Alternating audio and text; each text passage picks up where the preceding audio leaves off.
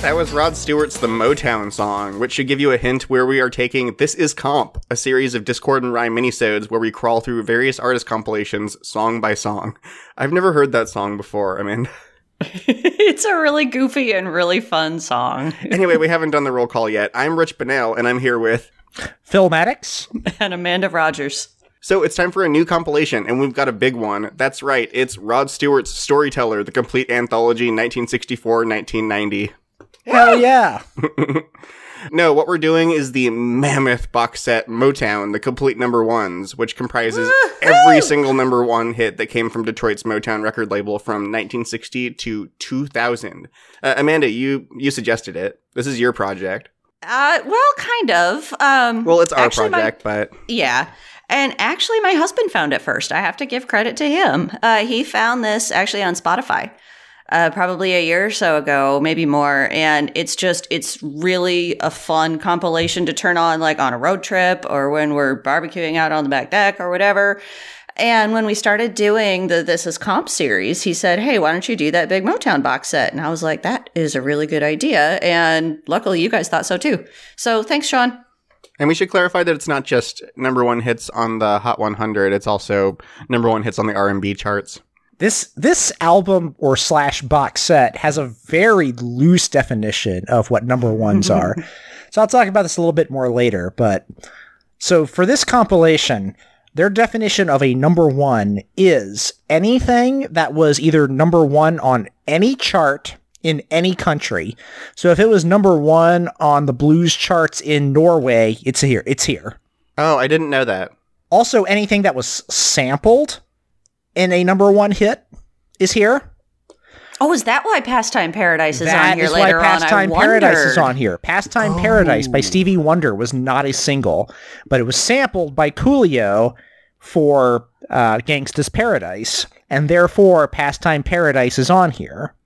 That's so Wow. interesting. I wondered how that got on. Yeah, I wasn't sure because I only have this on Spotify. I don't have the liner notes or anything. I didn't really know what their methodology was. Yeah, I didn't know the full scope of their methodology.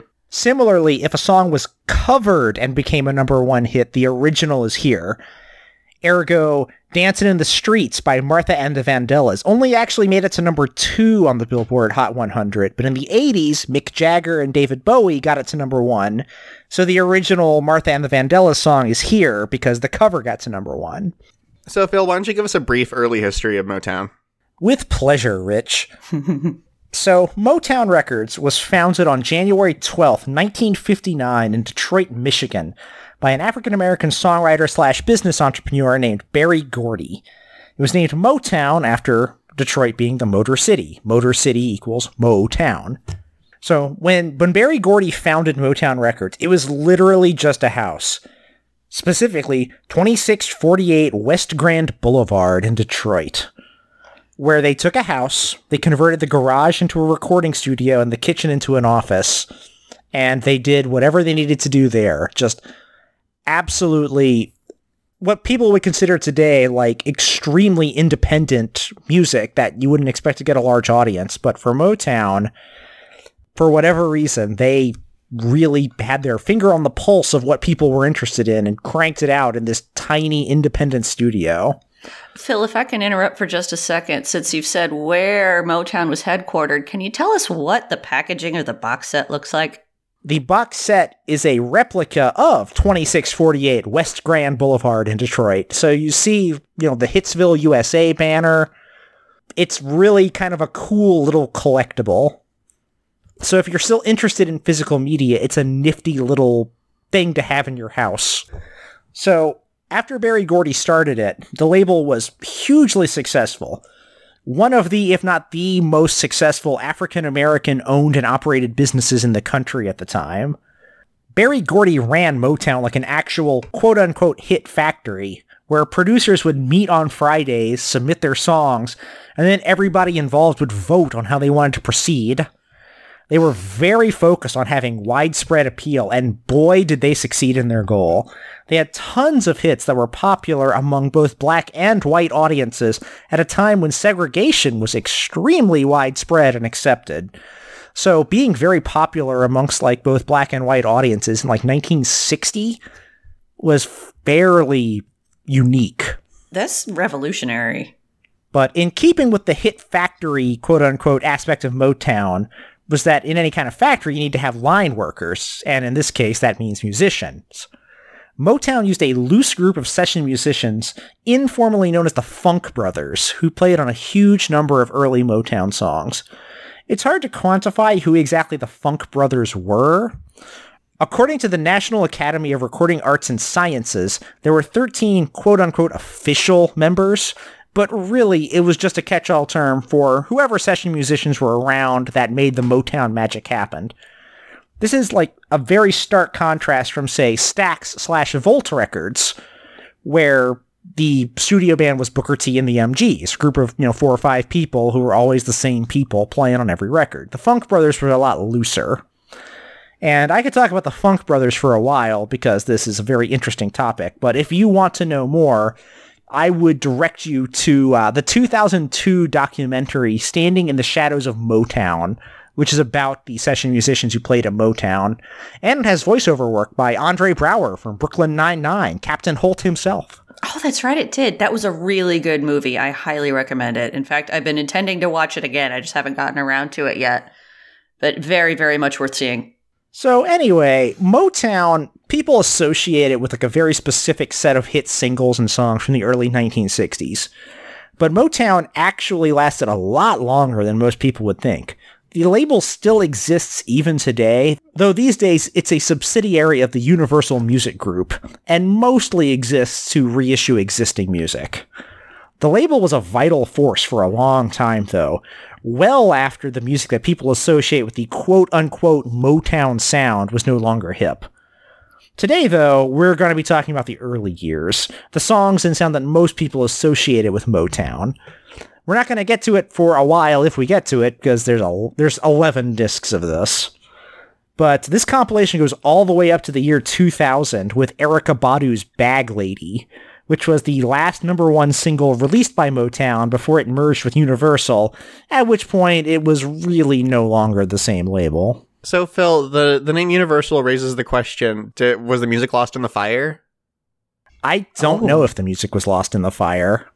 That would be the worst. Yes, it would. If anybody listening to this doesn't know, there was a Universal Records fire that destroyed a great number of master tapes from a lot of musicians. Just tons. It was not really talked about, but unbelievably tragic if you're a music fan. Yeah, like, think of a musician. They were probably involved. Yeah, I feel like every musician Wikipedia page I read has a section now saying their their master tapes were lost in the fire. Mm-hmm. And the thing is that they were so poorly cataloged that nobody even knows what all was lost or what was even there to begin with. Right. It's one of the biggest tragedies, you know, that doesn't involve like a loss of human life, just in terms of a mm-hmm. loss of, you know, art Mm-hmm. A loss of history culture, a loss culture. of art. Yeah. Just a huge loss. It like horribly depressing. Anyhow, oh, I also wanted to say for those of you who started panicking when Phil said 11 discs, we learned a lesson from Nuggets. And we're not going to do them all at once. No. we, we got so tired by the end of the Nuggets box, you guys probably did too. What we're going to do is cover this Motown box one disc at a time and put smaller one disc comps along the lines of Pure Moods in between. Yeah, we got a very cranky comment on Instagram about about nuggets. And honestly, that guy had a point. I, Yeah, I I love our Nuggets agree with that. episodes, but I was tired by the end of Nuggets because oh, man. after four discs of Garage Rock, it's like, what am I going to say about this one? Yeah, and the three of us were on the last Nuggets episode, and I think for half the songs we were like, "Yep, this sure is a nugget." If you're anything like me, you've heard every song from the first four or five discs of this a zillion times. Mm-hmm. But by the time you get to the late 70s and the 80s, it gets a little bit dicier. I haven't heard a lot of the later songs, but I feel like some of these earlier songs are just really the backbone, at least for people in our generation. Everybody here at Discord and Pod is generally in the xennial Oregon Trail generation of people who are in their late 30s while this is recording ish. And these songs were really the background of a lot of growing up for I would speak for all of us, I think, oh, that sure. we've heard this. Yeah, I don't know how popular, how not popular, but how well known these songs are to younger generations just because Oldies radio isn't really a thing anymore. I was talking to my wife about some of these songs before we started recording today, and I came to the conclusion that when we were born, these songs were as old as Limp Bizkit songs are now. Yeah.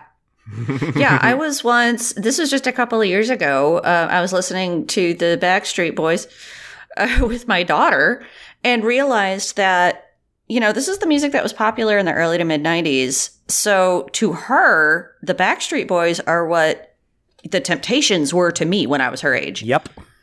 It's insane.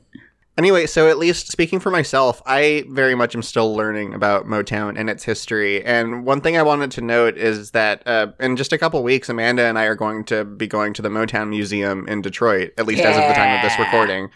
And so by the time of, I think, the third episode in this series, which Amanda and I are both on, we'll have already gone there. So we can report back on it.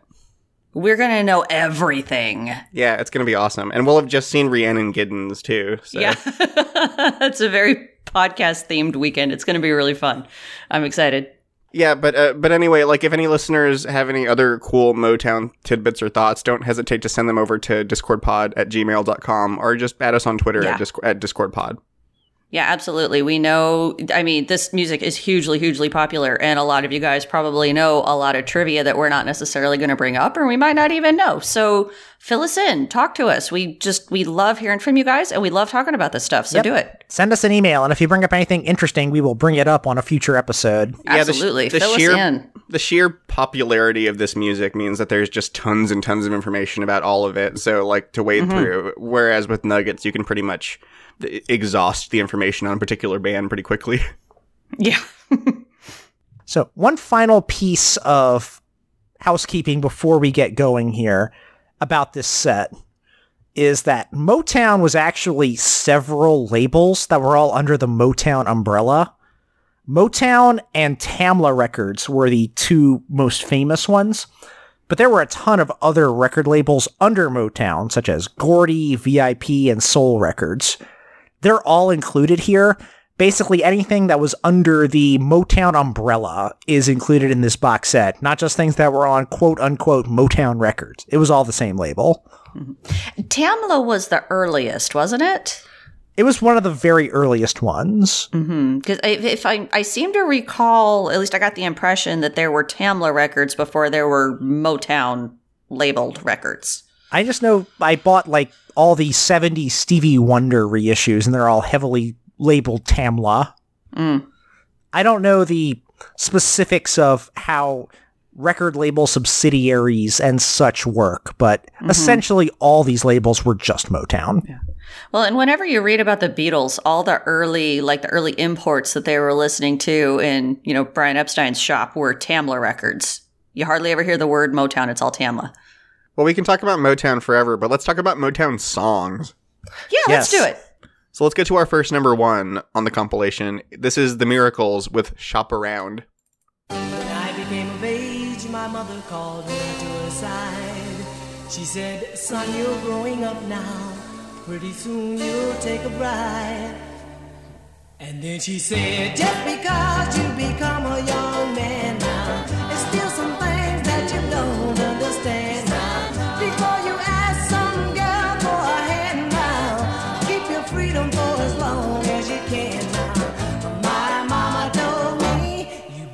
shop around.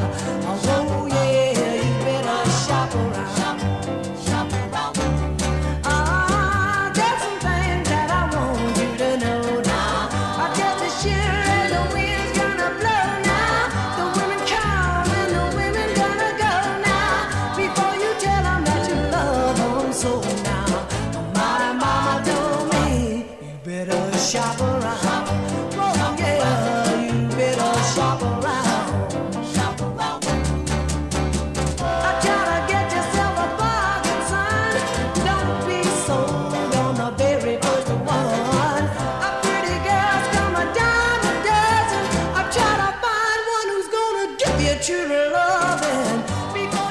All right, Shop Around was released in 1960, got to number 1 on the Billboard R&B and the Cashbox Top 100 pop charts and was number 2 on the Billboard Hot 100. Uh, so the very first Motown song to hit number 1 anywhere. It was also the first Motown song that got released in the UK on the Decca label. I think prior to this there were some imports, uh, but this was the first one that was actually released there. Uh, the Miracles. They first formed as the Five Chimes in 1955, then changed their name to the Matadors. And then founding member Emerson Sonny Rogers was drafted in 1957 and sent overseas. So he was replaced by his sister Claudette, who later married Smokey Robinson. And this was when they also changed their name to the Miracles from the Matadors. And the group had a few lineup changes over the years, as Motown acts, you know, usually did. But the personnel for this song was Smokey Robinson singing lead, and the backup singers are Marv Tarplin, Claudette Rogers Robinson, Pete Moore, Ronnie White, and Bobby Rogers, who was Claudette and Emerson's cousin. Now, I want to take note of Claudette Robinson in particular because it was so rare for a woman to be included in a singing group with a bunch of men at the time. I can't think of any other Motown bands that. Yeah, I was looking at the band picture today during research, and I was I was taken aback. Yeah, it's surprising, isn't it? You don't expect to see that. Uh, Berry Gordy called Claudette the first lady of Motown because she was the very first woman signed to the Motown label in any capacity as part of a group or a solo artist. And this was back when it was just Tamla. Uh, the Miracles ended up having kind of a similar trajectory to the Supremes in that they started off as just the band with the one name and then eventually became Smokey Robinson and the Miracles, and then Smokey struck off on his own after a while. Uh, these various incarnations had a ton of hits before the group finally dissolved in 1992. You can all probably name half a dozen Miracle songs off the top of your heads. Well, if you're like me, you don't realize that they're all miracle songs until after the fact. They're just all songs yeah, that's that the you thing. know. Like if I were to play you these miracle songs, you everybody would be like, "Oh yeah, that one and that one and that one and that one." But they're not really united in sound, really. Like no, I- like you yeah. listen to this and then say "Tears of a Clown," you wouldn't guess they were the same band. Yeah, we're gonna go on a journey with the miracles over the course of Oh this yeah, talk. and it's going to be so great. Uh, Smokey Robinson was inducted into the Rock and Roll Hall of Fame as a solo artist in 1987, but the rest of the Miracles were not. And Smokey had only been recording as a solo artist for 14 years at that time, and the minimum is supposed to be 25. So the Rock and Roll Hall of Fame was just out of its mind at the time. And Smokey Robinson was not happy about this. He campaigned for the rest of the Miracles to get inducted, but it didn't work. Uh, they were eventually inducted in 2012, along with several other backing groups that had been left out, including the Comets, the Crickets, and the Famous Flames, who were not inducted with Bill Haley, Buddy Holly, and James Brown, respectively. Which is crazy. Like that. Right? What that is should never have wrong with the Rock Hall? Like the Vandellas got in with Martha Reeves. I've I've long since stopped trying to make sense of Rock and Roll Hall of Fame politics. It doesn't make any sense. The Moody Blues got in. We forgive them forever. At last, and now we can all stop paying attention because Def Leppard has also gotten in. Anyhow, the Miracles had their first million seller with Shop Around, uh, which of course was also Motown's first number one hit. As you can tell by its placement on this comp, the songs are, I don't think we mentioned, uh, they're all in chronological order. I'm not sure if it's in the order they were released or the order they hit number one. Do you know, Phil? Did I do not know. It's the liner notes for this compilation are not as great as the ones for Nuggets. There's like three paragraphs of basic history from Smokey Robinson, and then just recording information for each song. I believe it's the order they're released, but I think that those are roughly the same thing. Because from what I've noticed, they're sparsely placed enough that Mm-hmm. uh, there's not much chance of the two being different.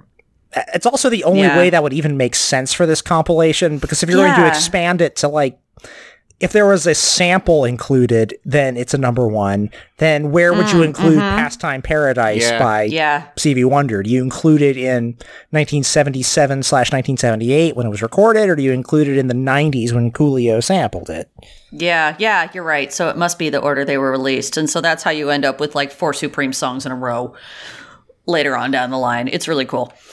Um, oh, and also I forgot to mention Smokey Robinson was a producer with Motown too. He was very, very, very involved. One of the big wigs. He wrote a lot Oh, of songs, even for songs that he was not personally involved in recording. He wrote a lot Mm-hmm. of them. Yeah, he Yeah. had his finger in all the Motown pies. Yeah, you'll, as you'll see very quickly, people show up in each, each other's stories all the time. Yeah, All the time. I mean, why wouldn't they? right? Motown was very much run like a factory. People mm-hmm. showed up on everybody else's tracks all the time. Whoever would work for this song showed up. If somebody from a different group wrote a song, the other bands would cover it. Like whoever they determined would be the most commercially viable is how the recordings shook out. Mm-hmm. So shop around. What I like about the song is that it feels like a remnant of the 50s to me, which is kind of rare for Oh, yeah. Motown to me. Like I would say that they established the the signature Motown sound pretty quickly with the Funk Brothers and everyone. Just by the next disc, honestly, I would say that there are songs on it that I would say have the recognizable Motown sound to them, but he- I, I don't know. Just just here you have a little bit of the past, uh, like kind of hanging on, which I like. most of what I know about this song is growing up in the 90s. This was a very, very common song in commercials. It was. People would.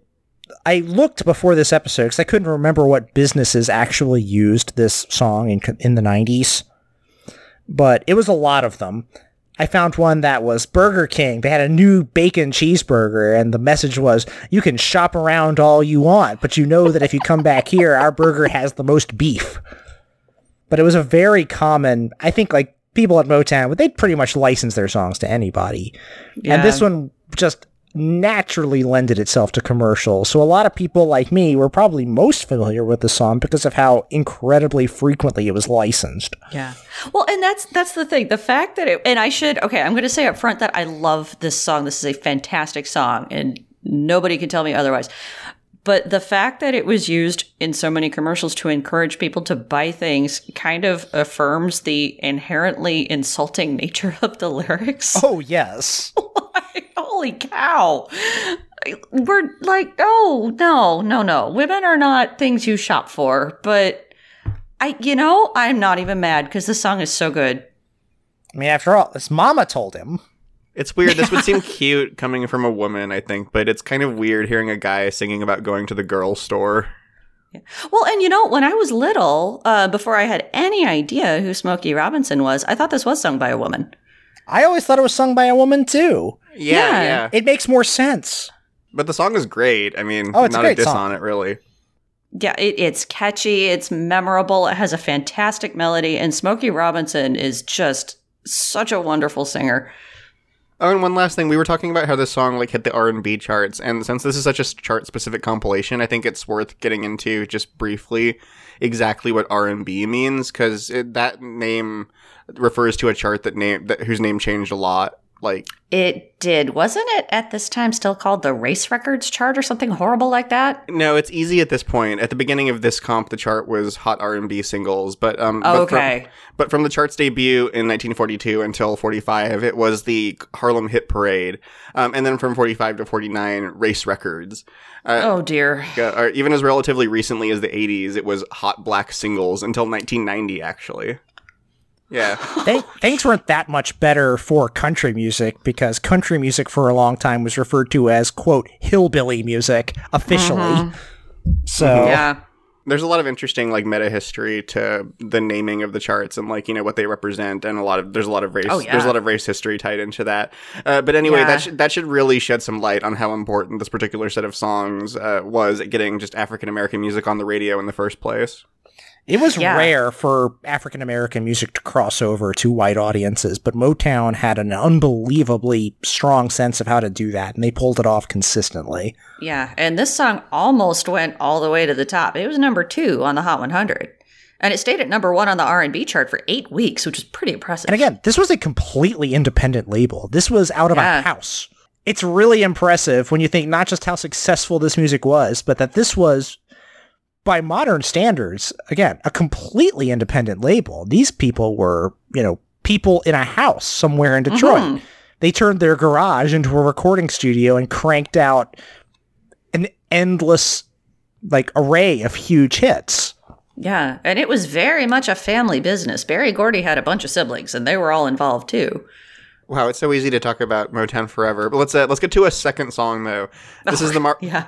This is the Marvelettes with "Please, Mr. Postman."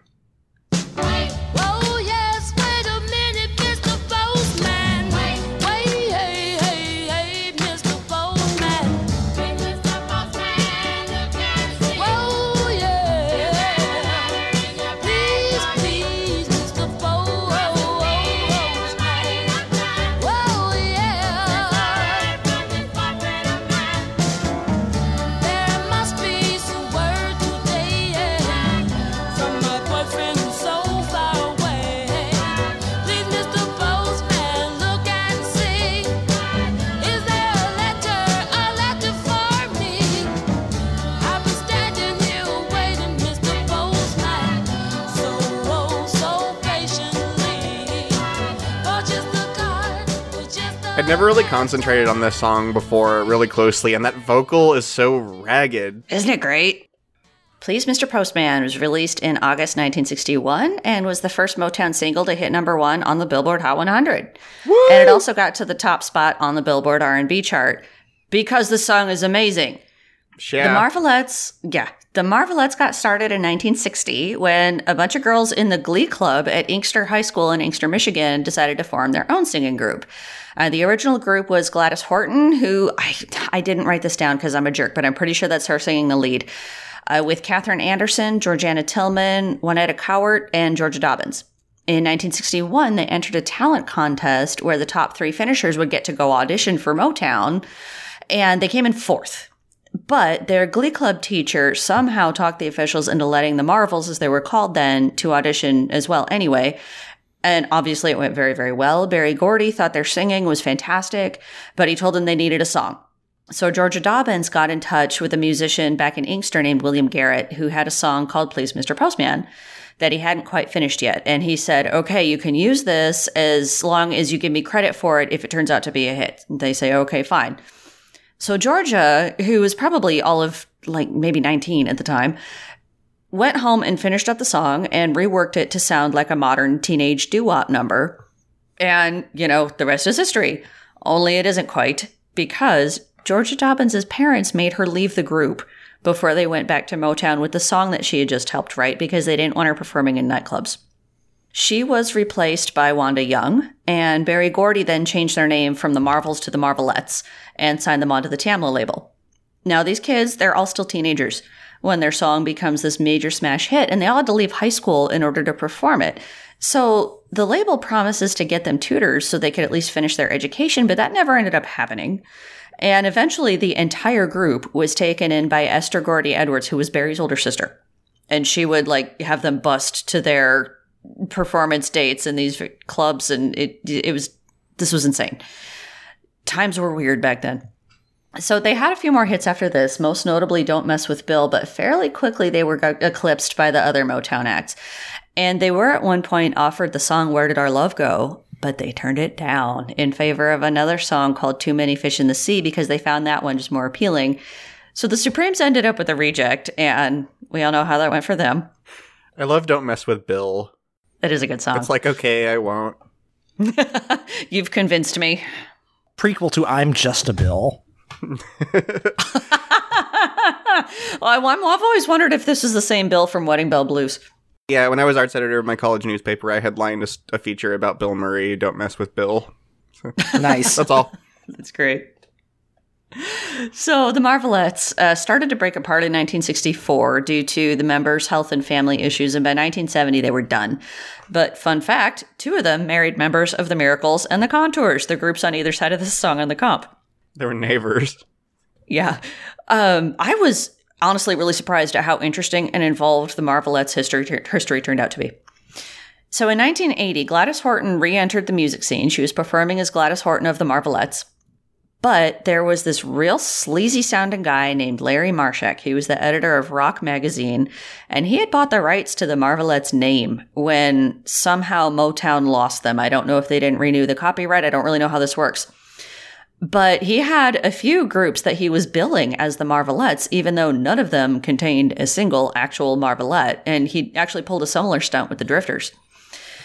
But around this time, Jon Bauman of Sha Na Na and Mary Wilson of the Supremes helped to get the Truth in Music Advertising Act passed, which means that now in 33 states it is illegal to use the name of a famous musical group if the people performing in it don't include at least one actual member of the original group. Wow, thanks, Shana Na. Right? And the Mary Wilson. Yeah, thank you very much, Mary Wilson. The Marvelettes have been nominated for the Rock and Roll Hall of Fame twice, but they didn't make it in either time. But they are in the Rhythm and Blues Music Hall of Fame. I mean, this is clearly a great song. Oh, it is amazing. Yeah, this always kind of struck me as a bunch of kids like kicking Mr. Sandman up a notch. Oh, yeah. I hadn't made that connection, but yeah, I see it. This was one of the early Tamla Motown songs that the Beatles got their hands on. And even though, you know, I've been hearing this song for as long as I can remember, I have to admit I'm much more familiar with the Beatles cover. And listening to Gladys Horton's voice, you can totally understand why John Lennon wanted to sing this. they sound actually reasonably similar. Well, Berry Gordy loved it that the Beatles liked to cover Motown songs because it just mm-hmm. dramatically increased their exposure.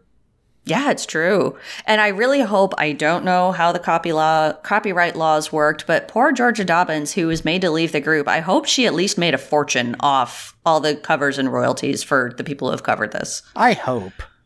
Copyright being what it is, especially back then, I I don't. know it seems unlikely, but yeah. I associate the deliver de letter part with Beverly Cleary's Dear Mr. Henshaw, where it yes, appears. me too. Yep, yep, yep, yep, yep, yep. It's interesting where these Motown songs like filtered down to us, like in the 80s and early 90s. Well, it's because people grew up with these songs in the early 60s and they had internalized them and they filtered that down into the children's entertainment they pushed on people in the 80s. Mm-hmm. Which is how and I've so encountered poor Leigh most of Botts this. wrote put that in his letter because he was mad that Mr. Henshaw wasn't writing him back. I loved those books. Yeah, this song is kind of just taken on a life of its own and becoming a meme. Like it's it was recently used. It was interpolated in um, the 2017 song "Feel It Still" by Portugal the Man with periods. You know the I'm a lover just like Ugh. why did I try to do Oh. that? That song, you know that. I know that freaking song, and I liked that song, but I never noticed the "Please, Mr. Postman" bit. I'm gonna have to listen to it again. The the whole oh. song is basically just built on "Please, Mr. Postman," but it, I don't know. I consider Huh. that I can I consider that song the first song to be actually native to the genre of Apple commercial music. Yeah, I'd be shocked if I any song I can name from the last 10 years is shocking to me. Mm-hmm. But let's go on to some other songs that are awesome. This is the Contours with "Do You Love Me." You broke my heart, cause I couldn't dance. Want me around. And now I'm back to let you know I can really shake 'em down.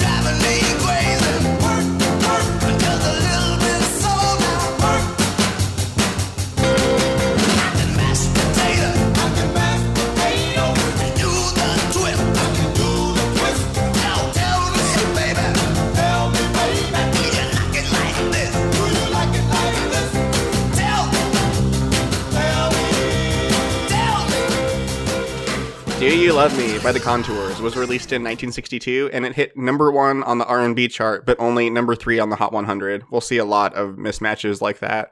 The Contours were originally the Blenders, and they were formed in Detroit. I, I guess a lot of these bands were, we'll say if otherwise, but in 1959 by singers Joe Billingsley and Billy Gordon. They changed their name to the Contours, named after the recording studio Flick and Contour Records, and they quickly rounded up the lineup with singers Billy Hoggs, Sylvester Potts, and Hubert Johnson, and guitarist Huey Davis. Though I don't know if Huey Davis was part of the Contours or if he was part of the was he part of the um, the Funk Brothers. I, I'm not really sure with the musicians. Nobody Motown knows who's in the Funk Brothers. except for yeah, James so this, Jamerson. this, ki- this kind of stuff can be really complicated. But anyway, the Contours were actually turned down by Berry Gordy at their first Motown audition. But after paying a visit to Jackie Wilson, Hubert Johnson's cousin, and already an associate of oh. Gordy's, they performed the, so- the same songs at a second audition for Gordy, who then signed them to a seven year contract. Networking! Gotta pull them strings. Yeah, seriously. But after after a couple of failed singles, Gordy had the band record "Do You Love Me" in 1962. Uh, on this recording, the band is rounded up by Funk Brothers Joe Hunter on piano, James Jamerson on bass, and Benny Benjamin on drums. And you don't always get the credits for when the which Funk Brothers on are on which songs. It can be very confusing. You usually don't. Many of the original Mm-hmm. releases did not have credits.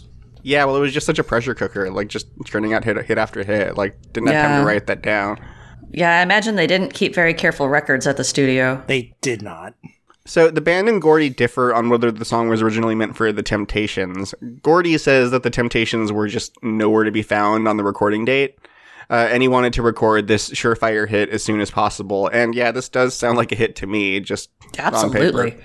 Billingsley said in a 2008 interview that the band was initially having trouble with the song, and Gordy br- only briefly considered giving it to the Temptations, but I don't know, believe whoever you want. Who cares?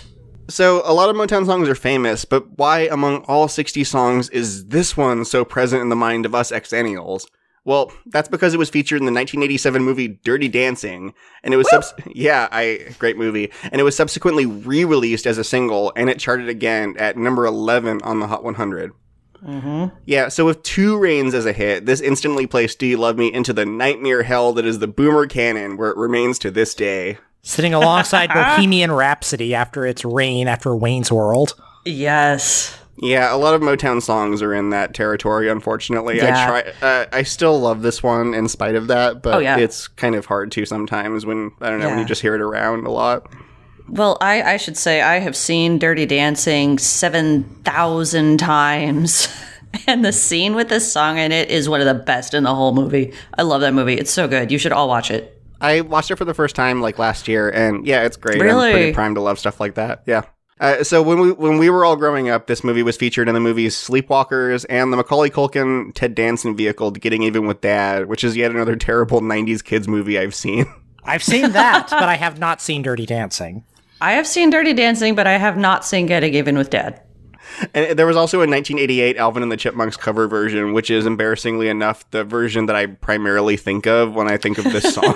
Same for me. I don't think I know it. it was in a commercial I saw a lot. Uh, and there was also Oh a my 1992 Tiny Toon Adventures music video, which was in the same series of episodes that introduced me to They Might Be Giants. So thank you, Tiny Toons. Yeah, I remember that as well. A lot of my childhood was spent watching Tiny Toon Adventures. This is a fun song.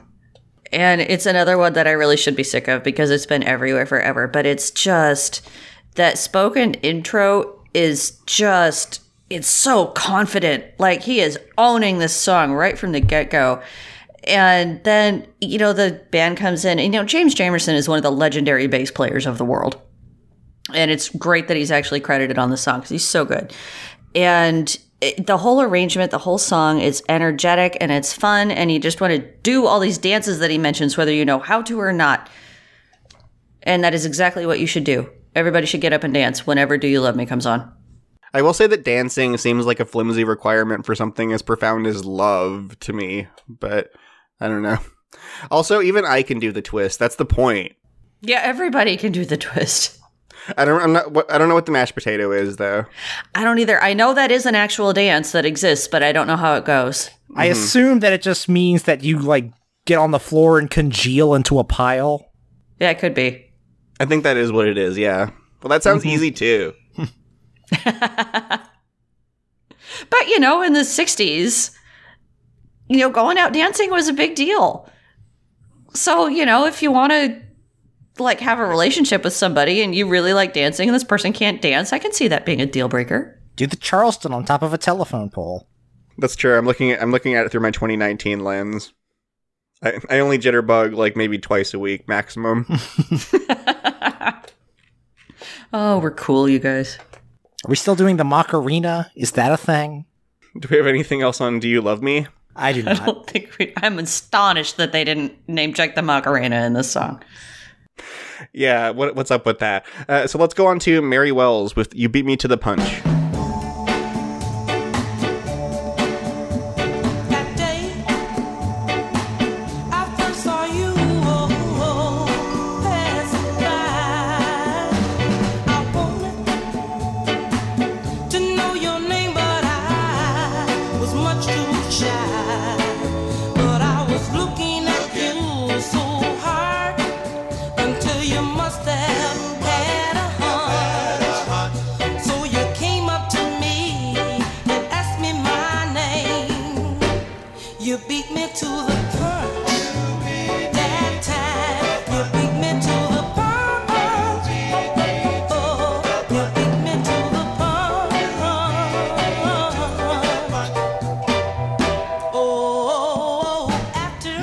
To the Punch" was released in 1962 and hit number nine on the Hot 100 and topped the R&B charts. That's how it got on this compilation.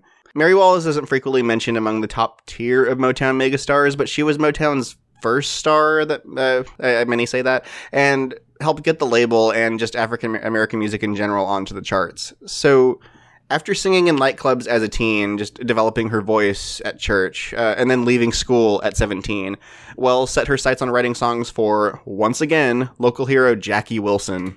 I like Jackie Wilson. Yeah. In 1960, Wells got her chance when she was introduced to Berry Gordy at a Detroit nightclub and asked if she if he could pass along her song "Bye Bye Baby" to Wilson. Uh, he asked her to sing it right then and there, and she did. She just did it. Gordy was impressed, uh, and instead of passing along the song, Gordy just straight up signed her as a performer, and "Bye Bye Baby" became a top 50 pop hit under her own name. That is very cool. Yeah. So Wells released a few follow up singles that performed disappointingly on the charts. Uh, so then Motown re- recruited Smokey Robinson to compose for her, and he cooked up The One Who Really Loves You um, and this song, and which both hit the pop top 10, but this is the only one to top the R&B charts. Uh, and this one also earned a Grammy nomination for Best Rhythm and Blues Recording. So what do y'all think? So, so this is one of the first songs on this compilation. One of the few songs on the early couple discs that I actually did not know before hearing this compilation. I didn't know the other Mary Wells song coming up later this episode either. I knew this one, but not the next one. So I guess Mary Wells just hasn't reached the same level of pop culture ubiquity as a lot of the other artists and songs mm-hmm. here. With one exception, she has one song that everyone knows coming up a few episodes down the pike. What will it be? but as for this song, I don't get why it's less well known because it's of a comparable quality to, you know, the other songs around it. It's a very catchy, of its time pop song. I can totally understand why this was as big as it was. I can understand why it was big at the time, but I can also understand why it hasn't really endured the way stuff like Shop Around and Please Mr. Postman have. Uh, this is the first one on the comp that I just don't really like. And it got me thinking about how much you can actually distinguish the various Motown acts because most of them didn't write their own songs, at least most of the time. It just kind of depended on what act got assigned which songs. So you kind of have to go by like how much you enjoy their their personalities or their singing style or whatever. But I realized for some reason Mary Wells just didn't get didn't tend to get assigned songs that appeal to me personally. And you know she's a, she's obviously a wonderful singer. I really enjoy her voice but the song to me seems like just kind of a dud. It's i find it a little boring and a little too repetitive and it doesn't have much of a memorable hook to me. Um, and it's kind of a shame that like the majority of her songs that i know are like that. So i think that's maybe except for you know that one exception. It's coming up later. So it, i mean it's kind of a obviously not everybody agrees with me but i think it's kind of interesting and kind of a shame that you know the songs that she got handed were the ones that just didn't really stick around in the world's consciousness I mean, it clearly wasn't a bad decision because this was a number one R&B hit, but oh yeah it has been a little bit more forgotten. Certainly more forgotten than a lot of the other songs on this episode. Well, I should, mm-hmm. well, I should say this. This is a good opportunity to like report how I initially got into Motown, which was the. Uh, it wasn't this compilation. It was the Hitsville USA 1959 to 1971 four disc set. Uh, which is also chronological, and it's a good companion set to this one. Um, and, and this song is also on it, as well as the following song. And so there's there's a good like selection of Mary Wells on there. mm-hmm. Yeah. Uh, so I was familiar with this one already, and uh, honestly, going back to it, these Mary Wells songs are a lot more upbeat than I remembered. I remember them being kind of like ballady, but there's like, especially on this one, there's a really great arrangement by the Funk Brothers that livens it up. I like that you can always just say by the Funk Brothers, and it's right. Yeah. Yeah.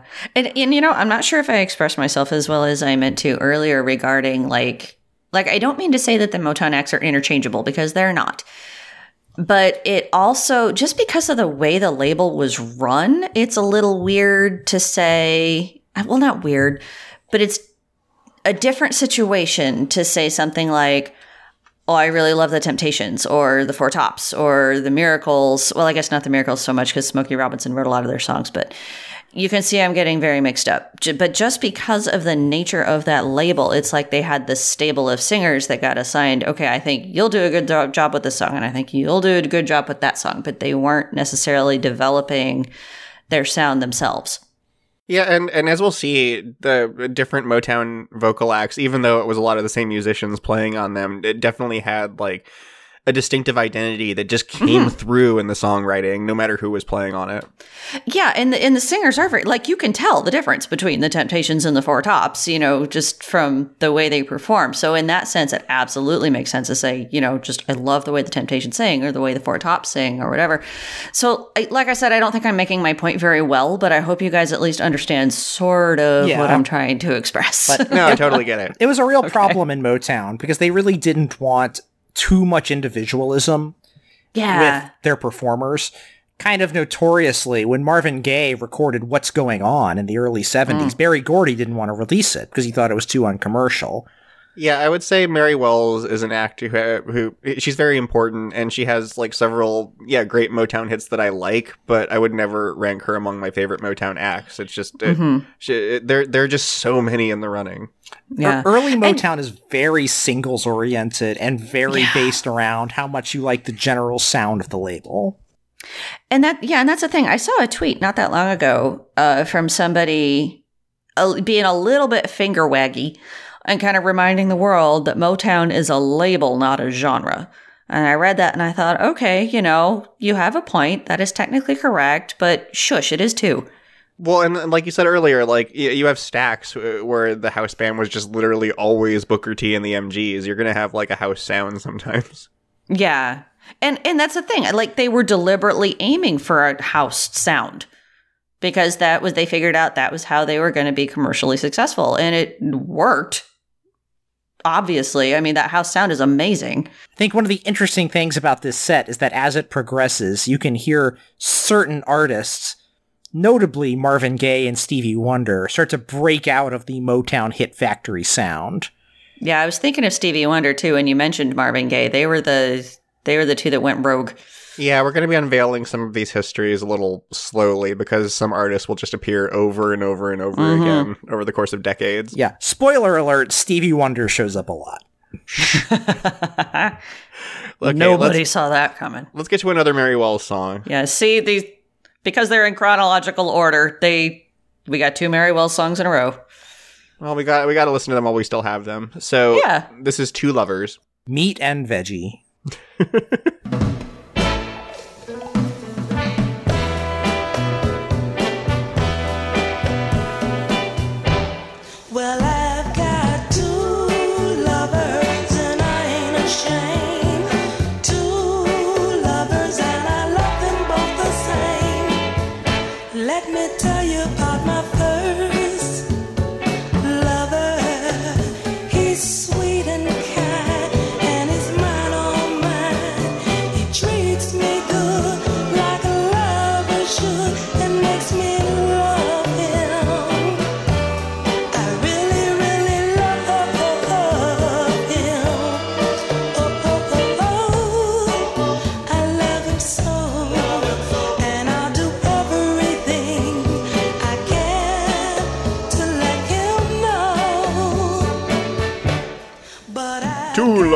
Uh, uh, uh, was released in 1962 and hit number seven on the Hot 100 and number one on the R&B charts. We fuck got Sesame Street on the brain. and they're gonna come and they're gonna come back in this episode. so this is Wells' third collaboration with Smokey Robinson, co-written with Ron White of the Miracles. Not the one they call tater salad. I was just thinking about that. I was drunk in private. You threw me into public. So Robinson was inspired apparently by an old movie he saw on TV. I don't know which one. And he told Mojo, quote, This woman had these two men that she loved. And see, people think that love is exclusive. How can you love somebody else if you love this person? That's just the way love is. Love doesn't have no boundaries, no formulas, and no rules. Love doesn't know what. So I thought, okay, she's got these two lovers. She loved them both. And in the movie, I think one guy died or something, but I thought about it. yeah. what if she has two lovers, but they're the same person? So I wrote the song. So Smokey Robinson scooped Fight Club. But also invented polyamory. Spoiler. Rich. Oh, sorry. So the song became Wells's biggest hit to date with help from the Motortown special, which launched three days before the song came out, um, and eventually became the Motortown Revue. So what is that, you say? So Gordy noticed that a lot of Motown acts were playing the same venue in Chicago, and he cooked up the idea of bundling together just a bunch of acts into this intense two month tour that just toured around the Midwest and the South, primarily along the Chitlin circuit in a lot of cases, because there were a lot of places that weren't safe for them to play in the South. Um, and they played they played like a, a week at the Apollo as well in New York. Uh, and so this tour strategy is actually credited with spreading the Motown sound across just a very regionalized radio landscape. Like we didn't have Spotify back then. right. And DJs had a lot more autonomy back then. Yeah, I remember. I remember it came up over and over again in the Nuggets episode that oftentimes a song would be a huge regional hit and just go nowhere on the Hot 100. Yeah. And so, like, this is how Motown became famous: is they took everybody out on tour. That's really smart. Yeah. Uh, anyway, as for the song itself, you you very rarely get a song with a twist these days. Um, I, I, w- I wonder if Psycho had like dissociative identity disorder, disorder on everyone's brains. It was famous at the time. Was that the movie that Smokey Robinson saw? Probably Oh, not. I, I guess I'm just spoiling a bunch. I'm just spoiling a bunch of old movies today, huh? if people don't know what Psycho's about by now, then that's their problem. This song says the word love so many times that it makes me think of this sketch on Mystery Science Theater 3000 where they sang a song called When Loving Lovers Love. And the joke was that every other word was love. I could not get that out of my head while listening to this song. Again, this is another one I did not know it before getting this compilation because it hasn't really endured the way a lot of the other songs here have. It's fine, but I get why it's not as famous as, you know, its cousins on this compilation. Yeah, I didn't know this one either, and I really don't like it. I skip it almost every time I listen to the comp. It's just, I don't know, it's kind of boring. And I also just, this is purely a personal quirk. I despise the word lover. I think Liz Lemon said best, uh, as the, the same joke I made earlier. Somebody said the word lover, and Liz Lemon on 30 Rock said, Ooh, I hate that word, unless it's between the words meat and pizza. I remember that, and I thought, Liz, you read my mind. Oh, I forgot my night cheese for this recording. The flavor of loneliness. Okay, well, we've talked about Mary Wells a bunch. Are we done with Two Lovers? I think we are. Yeah. Okay, let's go back to the Miracles with You've Really Got a Hold on Me. Yes, please.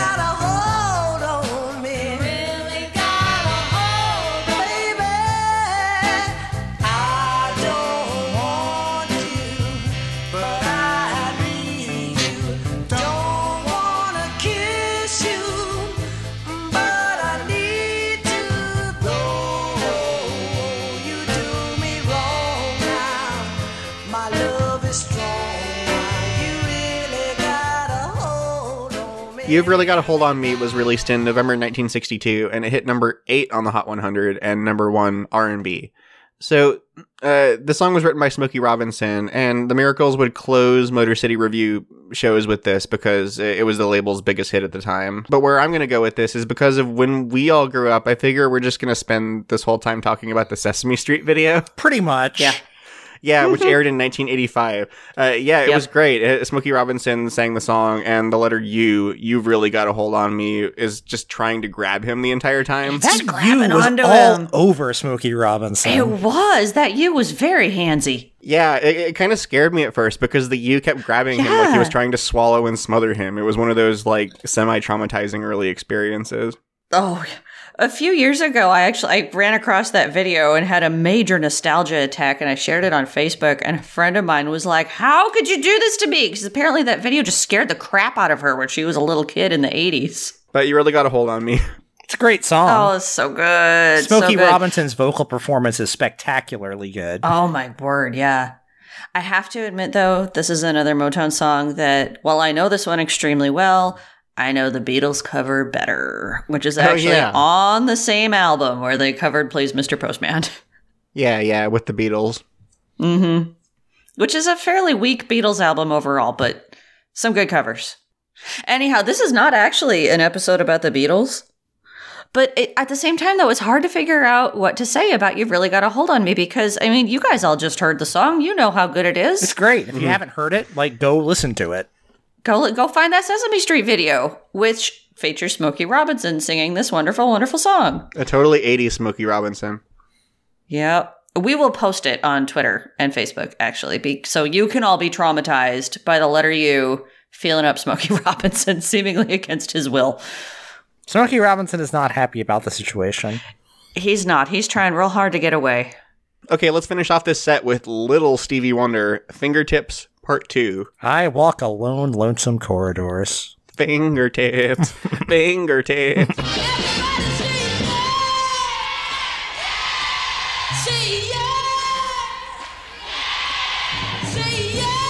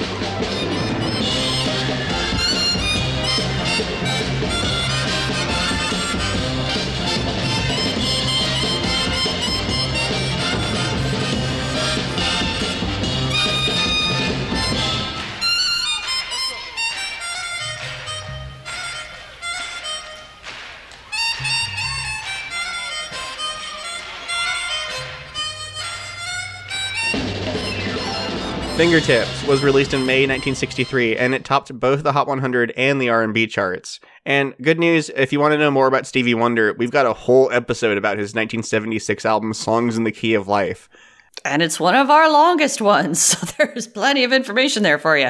which means that we don't really have to give a history because we already did that before. We can just outsource it to our episode. Or So uh, go do your not on this episode, but John McFerrin has done a huge page on Stevie Wonder over at John McFerrin's music reviews, so you can read a ton there too. Oh, yeah. But he was a little kid at this point, and uh, but this was actually recorded in Chicago in an early Motortown revue performance, and it shows Stevie being both a musical genius and a brat. He was, and it's so wonderful. Yeah, it's great. Uh, this the song was meant to showcase Wonder's talents on the bongos and the harmonica, and it comes from a song on his album "The Jazz Soul of Little Stevie." It's just an instrumental, um, and the song concluded his set at the Motortown Revue. And uh, the last minute or so of the song is Stevie rushing back onto the stage and playing an encore for another minute because he didn't want to go to bed.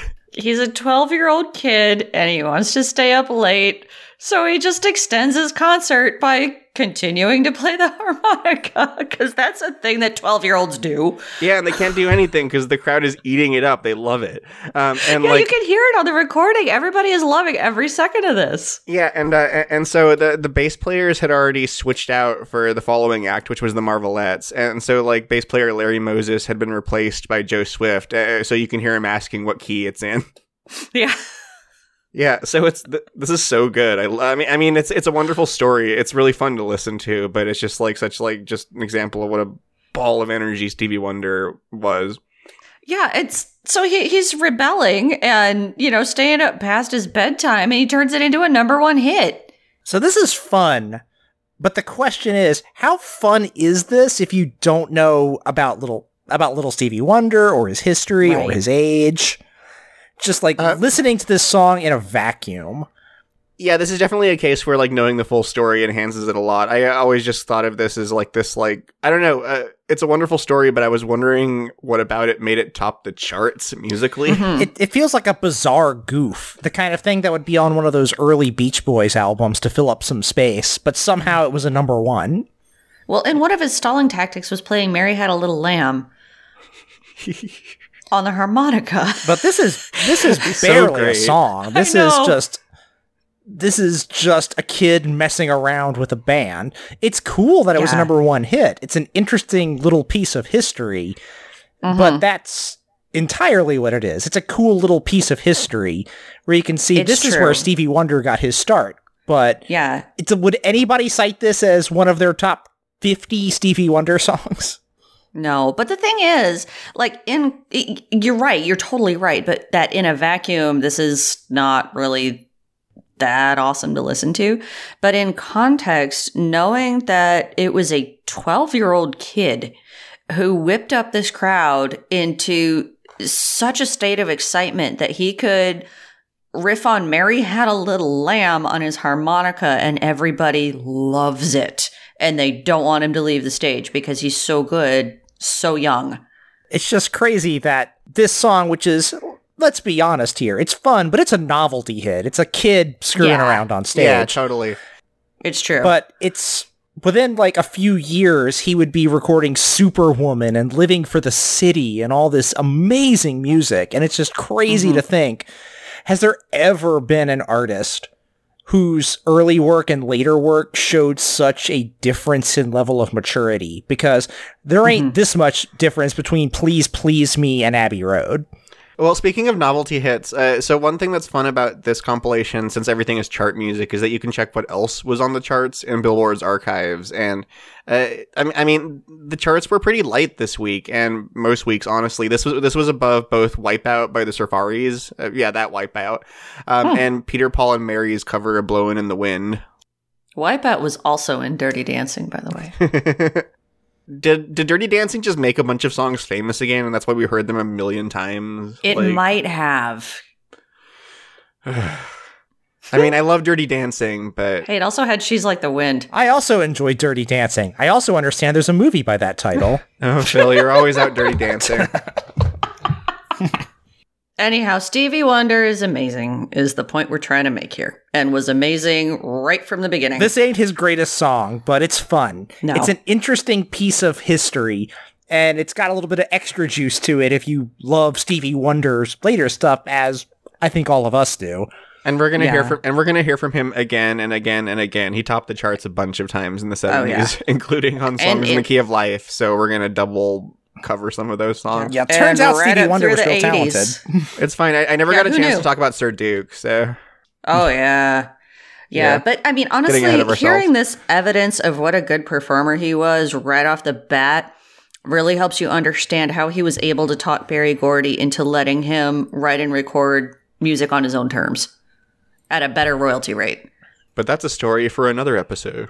which we've already done. Thanks, Ben. Yeah, thank you, Ben. So let's roll some credits. What do you call this record with all these songs? This is comp.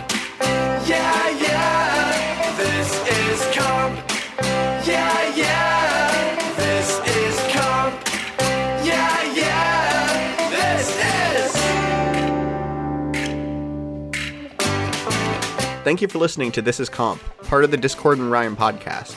This closing theme is performed by Kenneth Kraylie, and you can hear his music at Kenneth Kraylie, that's K R A Y L I E, dot bandcamp.com, and his band Casinos at casinos.bandcamp.com.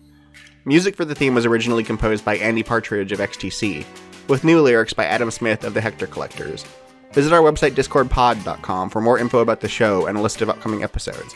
You can follow us on Twitter at discordpod, follow me at Zonetrope, follow Amanda at Magnetic Inc. 67, and follow Phil at PA Maddox. See you for the next set of Motown, and be ever wonderful.